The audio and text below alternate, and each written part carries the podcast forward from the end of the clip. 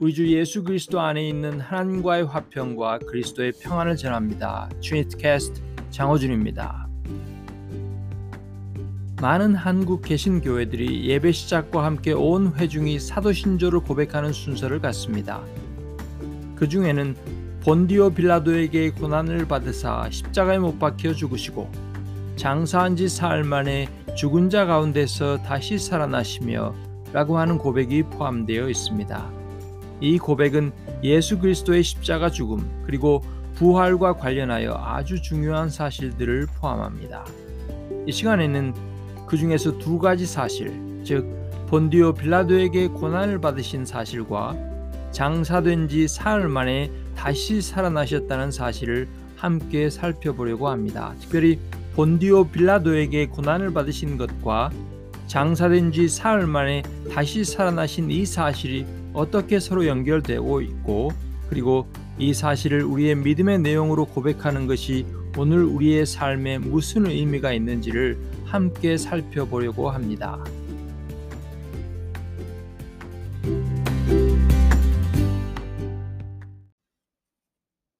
첫 번째로 본디오 빌라도에게 고난을 받으사입니다. 왜 본디오 빌라도입니까?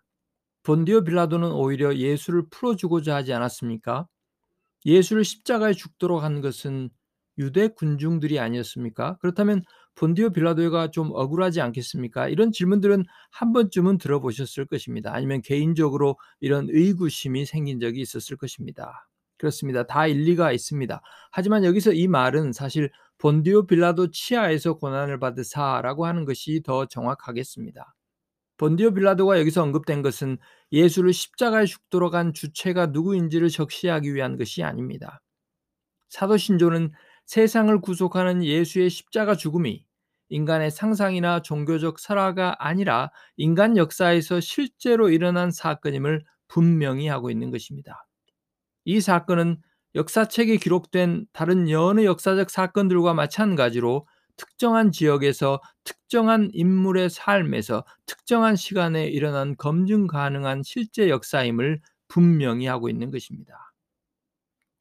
지금 우리가 계속하고 있는 부활 논의와 관련하여 왜 이 사실이 중요합니까?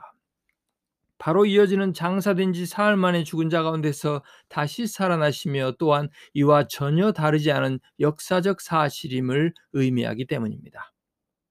예수 부활의 역사성 역시 예수의 십자가 죽음과 마찬가지로 동일한 역사적 사실임을 증거합니다. 장사된 예수가 죽은 자들 가운데서 성경대로 다시 살아나시는 것이 십자가 죽음과 마찬가지로 역사적 사실이었음을 증거합니다. 또 그렇게 고백합니다.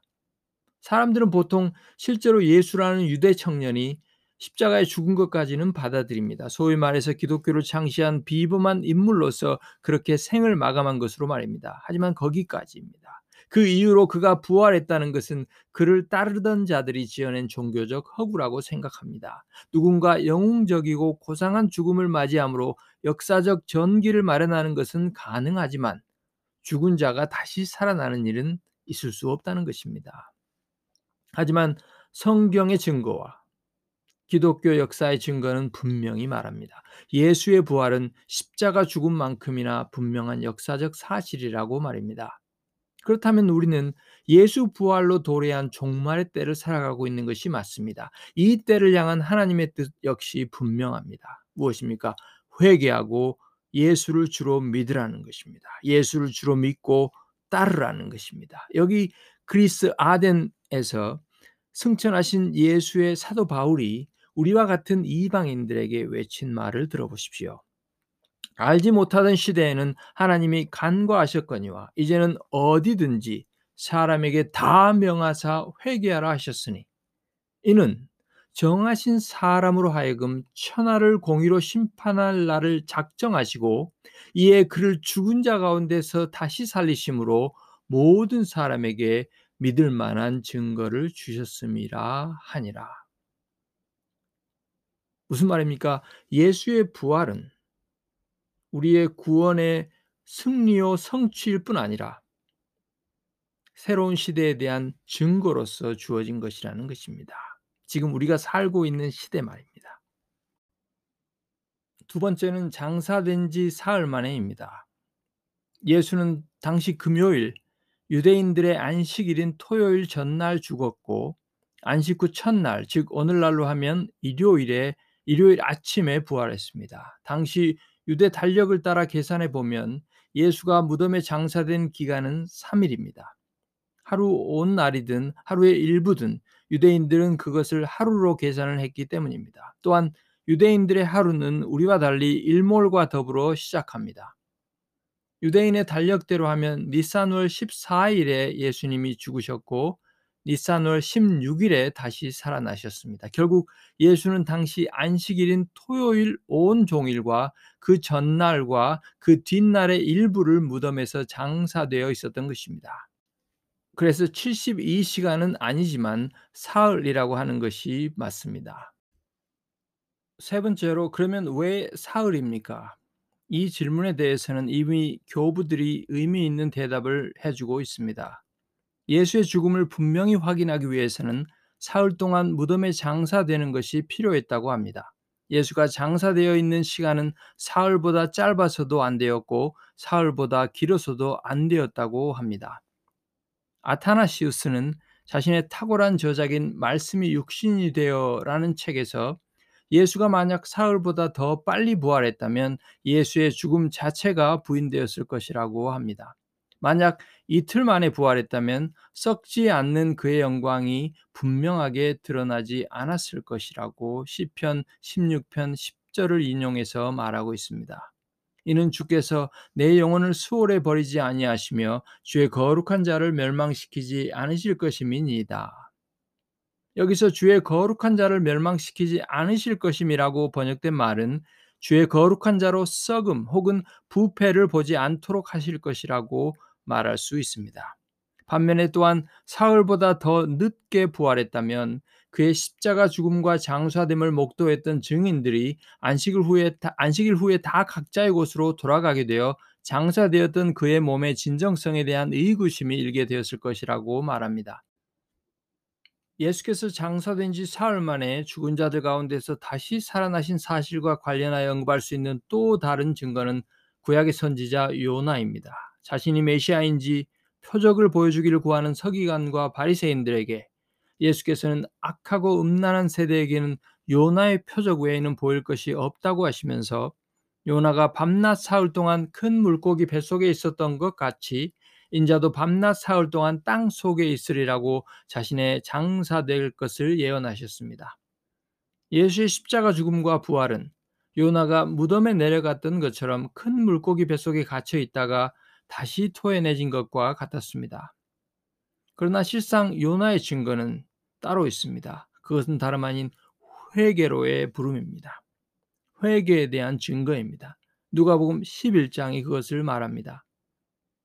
요나의 회개를 말하지 않습니다. 다시 물고기 뱃속에서 살아난 요나가 전한 심판과 회개의 메시지를 들은 니누의 도성 백성들이 어떻게 했습니까? 회개했습니다. 하나님을 믿고 금식을 선포하고 제 위에 앉아 회개했다고 말합니다. 여기 요나보다 더 큰 이가 있습니다. 그와 더불어 하나님의 나라가 도래했고 이제 회개할 것을 말씀하십니다. 마지막으로 사도들의 증거입니다. 부활하신 예수께서는 40일을 이 땅에 계시면서 사도들을 준비시켰습니다. 40일 동안 그들에게 보이시며 그들의 마음을 열어 성경을 깨닫게 하시고 하나님 나라의 일을 말씀하셨다고 성경은 기록합니다. 누가복음 24장 46절과 사도행전 1장 3절입니다. 그리고 하늘로 올리우셨습니다. 그리고 약속된 대로 그들에게 성령을 보내셨습니다. 이렇게 준비된 사도들의 메시지가 무엇입니까? 회개하라입니다. 그런데 말입니다. 이 사도들의 메시지에서 우리가 눈여겨보아야 될 것이 있습니다. 그것은 어, 예수의 부활에 대한 증거와 그에 따른 회개의 당위성이 연계되고 있다는 사실입니다. 그도 그럴 것이 누가복음의 기록에 따르면 부활하신 예수께서 친히 이 두 사실을 연결하여 가르치고 계시는 것을 알 수 있습니다. 그렇게 가르치실 뿐 아니라 사도들이 증거할 제목이라고까지 말씀하십니다. 들어보십시오. 누가복음 24장 45절부터 48절 말씀입니다. 이에 그들의 마음을 열어 성경을 깨닫게 하시고 또 이르시되 이같이 그리스도가 고난을 받고 제3일에 죽은 자 가운데서 살아날 것과 또 그의 이름으로 죄 사함을 받게 하는 회개가 예루살렘에서 시작하여 모든 족속에게 전파될 것이 기록되었으니 너희는 이 모든 일의 증인이라. 아멘.